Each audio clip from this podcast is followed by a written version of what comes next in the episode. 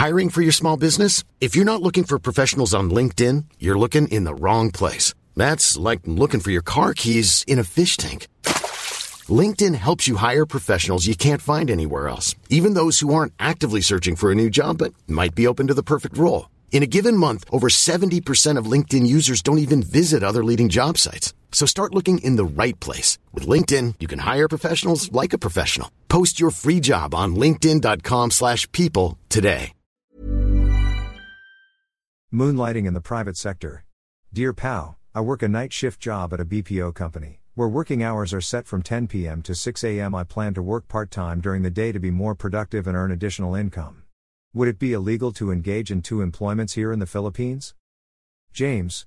Dear James, please be informed of the Supreme Court's ruling in the case of Capital Wireless Incorporated v.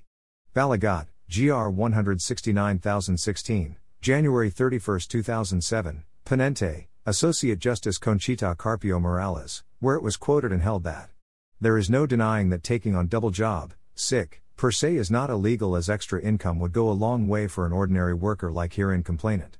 The only limitation is where one job overlaps with the other in terms of time and or poses a clear case of conflict of interest as to the nature of business of complainant's two employers.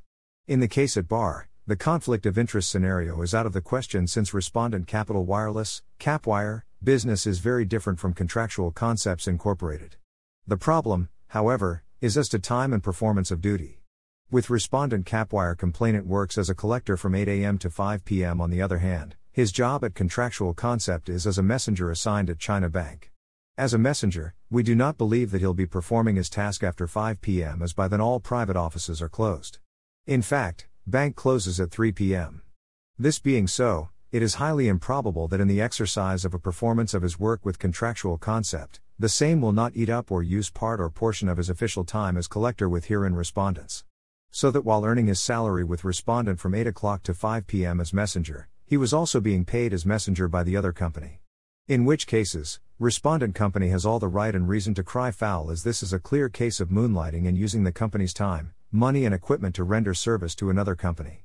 Emphasis and underscoring supplied, XXX. Verily, jurisprudence recognizes as a valid ground for dismissal of an employee unauthorized use of company time, as Pepsi Cola Distributors of the Philippines Incorporated v. NLRC holds. An employee cannot serve himself and his employer at the same time all at the expense of the latter. It would be unfair to compensate private respondent who does not devote his time and effort to his employer. The primary duty of the employee is to carry out his employer's policies. XXX, emphasis not hours. As provided in the aforementioned jurisprudence, working two jobs or engaging in moonlighting is not prohibited per se by our labor laws. It is a different matter, though, if one job overlaps with the other in terms of time and or poses a clear case of conflict of interest as to the nature of business between the complainant's two employers. In such a case, the conflict of time or the conflict of interest may be a valid ground for the dismissal of an employee since such conflict would result in a loss of trust and confidence by the employer. The Supreme Court also added that the unauthorized use of the other company's time may also be used as a valid ground for dismissal. Thus, if there is no express prohibition on moonlighting in your employment contract with your employers, and as long as the time and resources of either employer will not be used for the benefit and expense of the other and there is no conflict of interest between your employers, then you can lawfully engage in other employment in addition to the one you are currently employed with. We hope that we were able to answer your queries. Please be reminded that this advice is based solely on the facts you have narrated and our appreciation of the same. Our opinion may vary when other facts are changed or elaborated on. Editor's note Dear PAO is a daily column of the Public Attorney's Office. Questions for Chief Acosta may be sent to dearpao at manilatimes.net.